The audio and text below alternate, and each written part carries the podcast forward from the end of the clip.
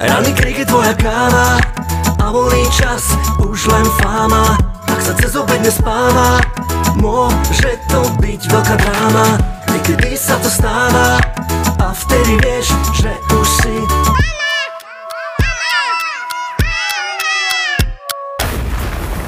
Matkovanie. Úvahy o materstve.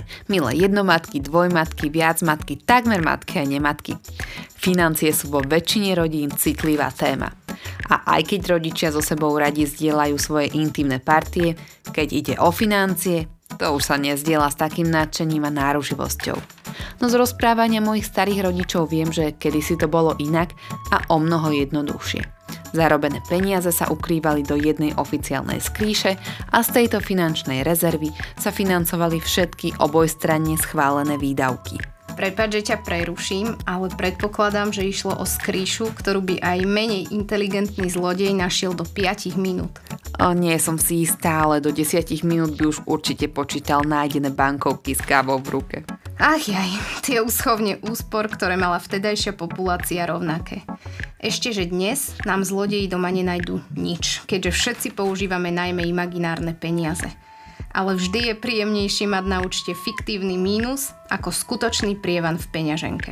Pri pokladni v obchode sa potom modlíme, aby okrem plusového zostatku na účte bola konečná suma nákupu do 50 eur a karta nepýtala PIN na potvrdenie transakcie. A žiaľ, keď si ho vypýta, modlíme sa druhú modlitbu, aby sme ho aspoň na posledný pokus trafili a nemuseli sa hambiť pred nekonečným radom ľudí za nami pri pokladni, že nemôžeme zaplatiť plný košík už nablokovaného nákupu.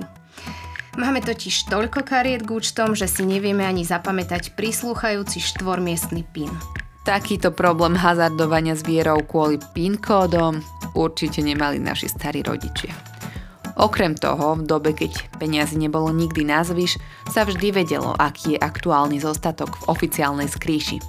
Treba však tiež priznať podpultovú informáciu, že každý z nich mal aj svoju vlastnú skríšu, kde bolo uliatých zo pár drobných na tajné osobné výdavky ako detkov extra alkohol, ktorý prekračoval povolené rodinné kvóty, či menšie peňažné darčeky, ktoré nám babka tajne strkala do vrecka, keď sa rodičia nepozerali.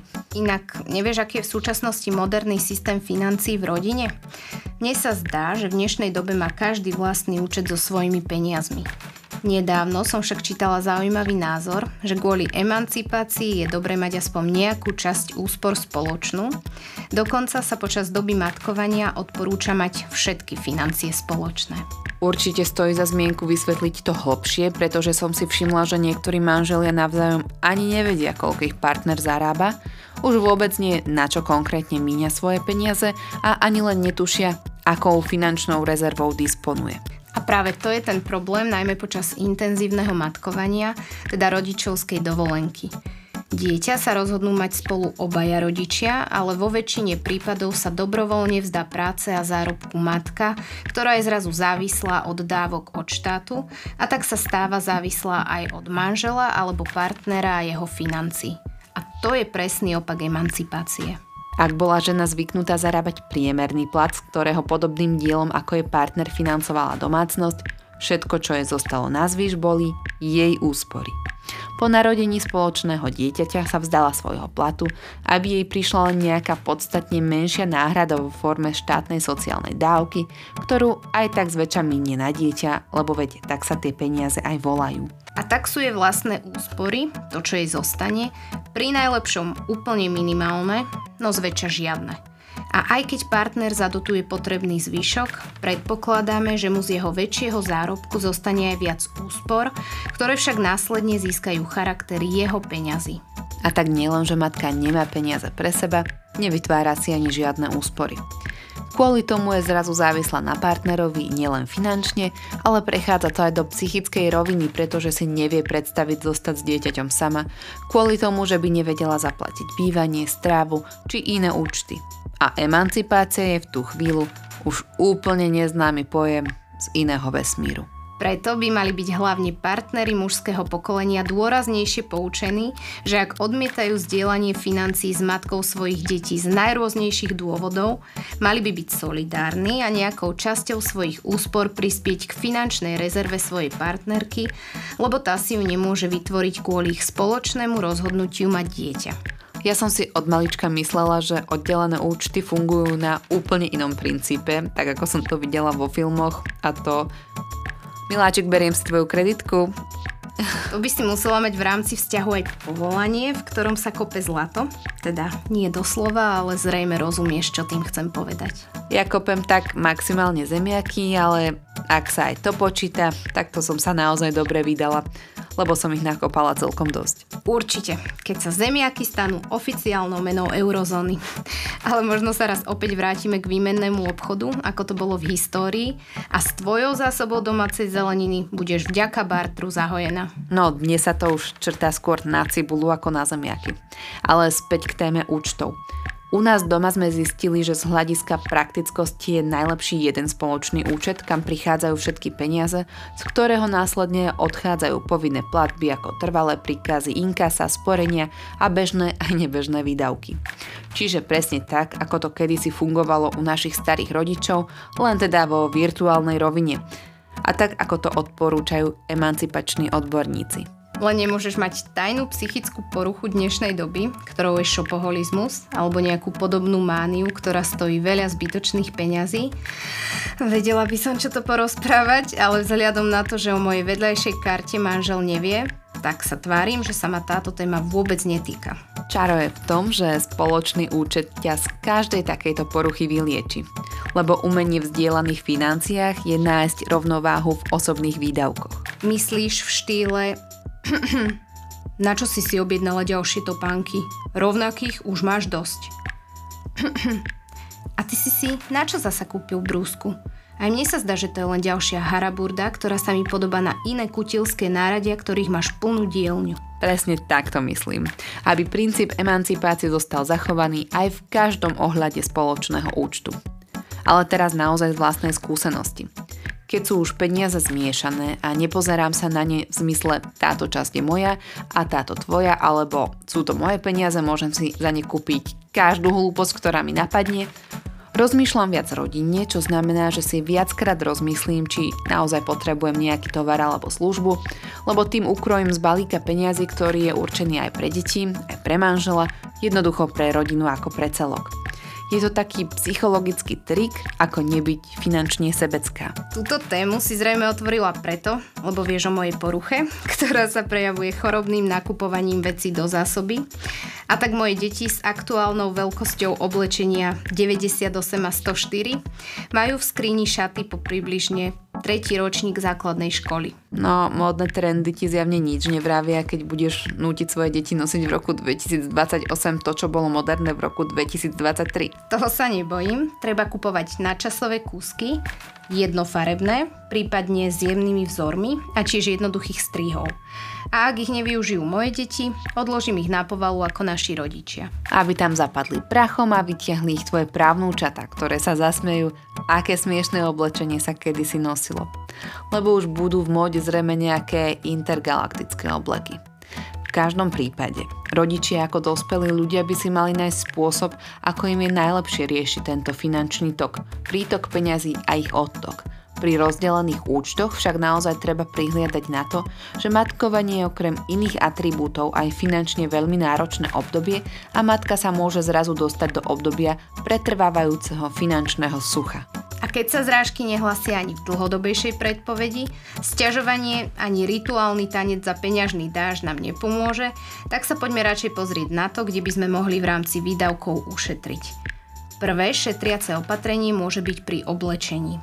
Na oblečení sa dá veľmi veľa ušetriť, ak si napríklad nejako zariadite, že budete mať druhé dieťa rovnakého pohľavia ako to prvé. Mm, jediný spôsob, aký mi napadá, ako by sa to dalo v domácich podmienkach zariadiť, je predsadiť spermie cez sitko, aby sa oddelili tie s chromozómom X od tých s chromozómom Y. To som síce neskúšala, ale ďakujem za tip, ak sa raz rozhodne mať ešte jednu dceru. Ale vajíčko si vraj aj samo vyberá, ktorej spermii dovolí, aby ho oplodnila. Takže je to jednoduché. Treba len prehovoriť vajíčka v našich vlastných vaječníkoch, aby trochu spolupracovali a zohľadnili našu finančnú situáciu. Ja som chcela dve dievčatá, ty tiež a nakoniec sa nám aj narodili, takže hypotéza je potvrdená a aj keď to tá práva vedecká komunita označí skôr za náhodu, naše vaječníky vedia svoje a držia s nami. A vďaka tomu sme hneď ušetrili až do 50% nákladov, ktoré by sme inak vynaložili na oblečenie pre dieťa opačného pohľavia. Naše vaječníky jednoducho myslia ekonomicky.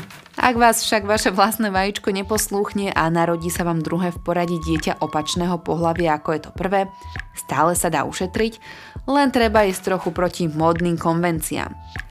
A keď vám niekto pochváli, aké máte krásne dievčatko, oblečené celé v rúžovom, pritom je to chlapec, zostáva vám buď to ignorovať, nechať zvedavé tety z ulice v tom a zabávať sa o pár rokov na klebetách, že ste dali dieťaťu zmeniť pohlavie, alebo rovno odpovedať útokom, že čo si to dovolujú komentovať farbu oblečenia, váš chlapček môže predsa nosiť čokoľvek, lebo farba oblečenia nejako nepodmienuje, kým je a kým vyrastie. Garantujeme, že pri druhom variante už prejdete ulicou bez zastavovania sa pri každej zvedavej susede. Ak ste však konzervatívnejší a menej konfliktný typ, na oblečení sa dá ušetriť aj tak, že ho nekúpite nové, ale nosené.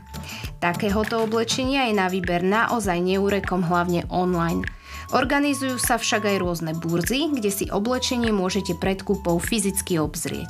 Neviem, ako to vnímajú šopoholičky ako si ty, či im je jedno, aký tovar nakupujú a ide len o transakciu s cieľom minúť peniaze, alebo nákupné maniačky kupujú zásadne nové a nepoužívané oblečenie. Aj napriek mojej mány, ktorú sa bojím nazvať chorobou, keď pravdepodobne sama viem, kam tento môj životný štýl investovania peňazí do oblečenia smeruje, sa radím do čiastočne ekologicky zmýšľajúceho človeka.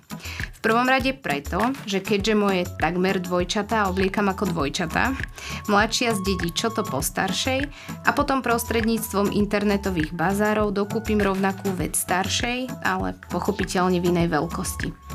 Ak sa na to však pozriem aj z opačnej strany, vzhľadom na množstvo oblečenia, ktoré moje deti majú, je potrebné byť občas aj predávajúcou, nie len kupujúcou a tak veľmi často využívam online bazár, ale aj spomínané burzy oblečenia, aby som šaty po mojich deťoch posunula ďalej a urobila tak nielen radosť ďalším malým modelkám, ale aj mojej peňaženke.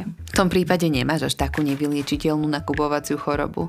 Ale nezabúdajme, že to isté platí aj o topánkach a rôznych ďalších nevyhnutnostiach, ktoré k dieťaťu potrebujeme, od maličkosti až po nábytok. Napríklad taká detská jedálenská stolička určite prežije niekoľko strávnikov bez ohľadu na to, či viac jedla skončí v ich brúšku, či mimo taniera. Alebo autosedačka, prvý bicykel s pomocnými kolieskami, či dokonca hráčky. Jednoducho, všetky detské veci sa dajú kúpiť aj používané. Viem to, lebo ako veľká fanúšička všelijakých ekologických opatrení mám mnoho takýchto už používaných vecí doma. Kedy si to bolo považované spoločnosťou skôr za insolventnosť a mnohé matky sa za to aj hambili. V dnešnej dobe sa tým však aj vy určite nezabudnite pochváliť, lebo pomáhať našej planéte je konečne moderné. A aby aj deti pochopili, že šerovanie oblečenia, ale i separácia odpadu je vlastne radosť, odporúčame vám pustiť im náš ďalší umelecký a veľmi poučný výtvor, detské rozprávky s veselými pesničkami Ekofarmička. Ďalším veľkým výdavkom sú jednorazové plienky, ktorých veľkou nevýhodou okrem ceny je aj enormné množstvo odpadu, ktorý produkujú.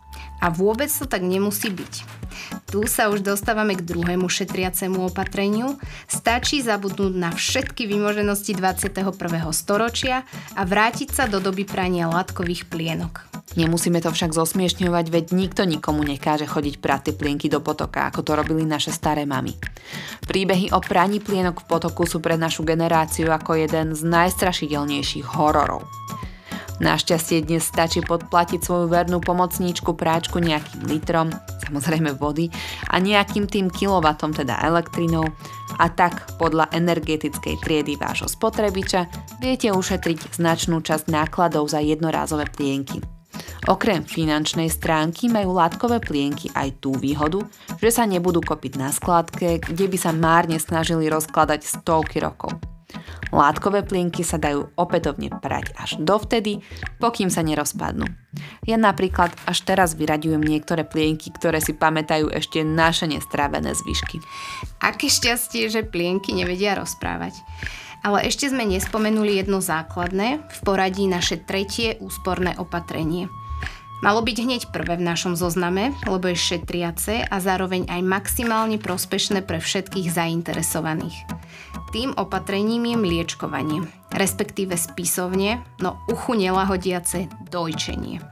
Samozrejme vieme, že nie každej matke je dopriatá táto finančne nenáročná stravovacia forma, my sme však to šťastie mali a pri prepočítaní, koľko eur mesačne sme ušetrili, lebo sme nemuseli nikdy kúpiť ani jedinú škatulku umelého mlieka, by sme mohli práve sedieť pod palmou v Karibiku.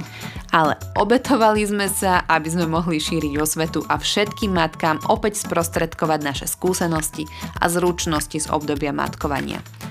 A to ako sedíme na pláži pod palmou s kokosovým orechom v ruke, si šetríme na dôchodok. Lebo keď si predstavíme, koľko výdavkov nás ešte budú stáť naše deti, najmä v puberte, oplatí sa mať aj niečo našetrené. Táto rada prišla neskoro. Keďže som pred chvíľkou spomenula moju chorobu, ako správna nákupná maniačka som tie ušetrené financie investovala zasa do oblečenia svojich detí. Tie sa mi však o niekoľko rokov po predaji znova vrátia, no a vtedy už snad dospejem na tvoju úroveň ekologického zmýšľania a začnem šetriť na dovolenky. Dovtedy nám bude musieť stačiť nejaké kalné jazero, kde budem dúfať, že sa nedostanem do priamého kontaktu s tamojším vodným živočíchom. Počkaj, ty už si sa v tom nejako zamotala, lebo raz chceš oblečenie predávať a raz odkladať na povalu pre právnúčata. Ako to tak počúvam, aby si sa vyhla sklamaniu, Karibikom sa radšej rovno rozlúč a kamarát sa so sladkovodnými rybami. Ale mliečkovanie má väčšiu ako finančnú výhodu preto, že máš doslova pod nosom hotový a stále zohriatý plnohodnotný pokrm a občerstvenie v jednom. To je ako splnený sen na matiek, ktoré tak nerady trávia čas v kuchyni. Nie preto, že by sme variť nevedeli, ale preto, že táto aktivita berie množstvo času a ten počas matkovania letí minimálne trikrát rýchlejšie ako v živote nematiek. Kiež by sa aj ostatní členovia rodiny dali nakrmiť mliečkovaním. A nie, neservírovalo by sa rovno do úst, ale najskôr do pohára. To len pre ujasnenie, aby ste sa nesnažili hneď všetko zvizualizovať. Mliečkovanie môžeme naozaj len odporúčať spolu s ostatnými šetriacimi nápadmi z tejto epizódy podcastov knihy Matkovanie. Snáď sme vás v tomto diele trochu inšpirovali k nejakým úsporným opatreniam v rámci matkovania, ktoré je takým obrovským záťažovým testom pre rodinný rozpočet. Ešte raz by som chcela zdôrazniť, že to boli nielen úsporné, ale aj vysoko ekologicky ladené opatrenia, vďaka ktorým sa dá zredukovať značné množstvo ďalších primárnych zdrojov a obmedziť objem odpadu. Ak ako matka tiež aktuálne riešite nejakú tú chybu v cashflowe, nezabudnite. Každá správna matka zažije aj obdobie finančného sucha. Ale tento stav je iba momentálny. Sice peniaze zrejme nikdy pršať nebudú, raz sa k vám určite nejakým spôsobom dostanú. A nie len vtedy si poviete, že matkovanie je naozaj najkrajšie obdobie v živote ženy.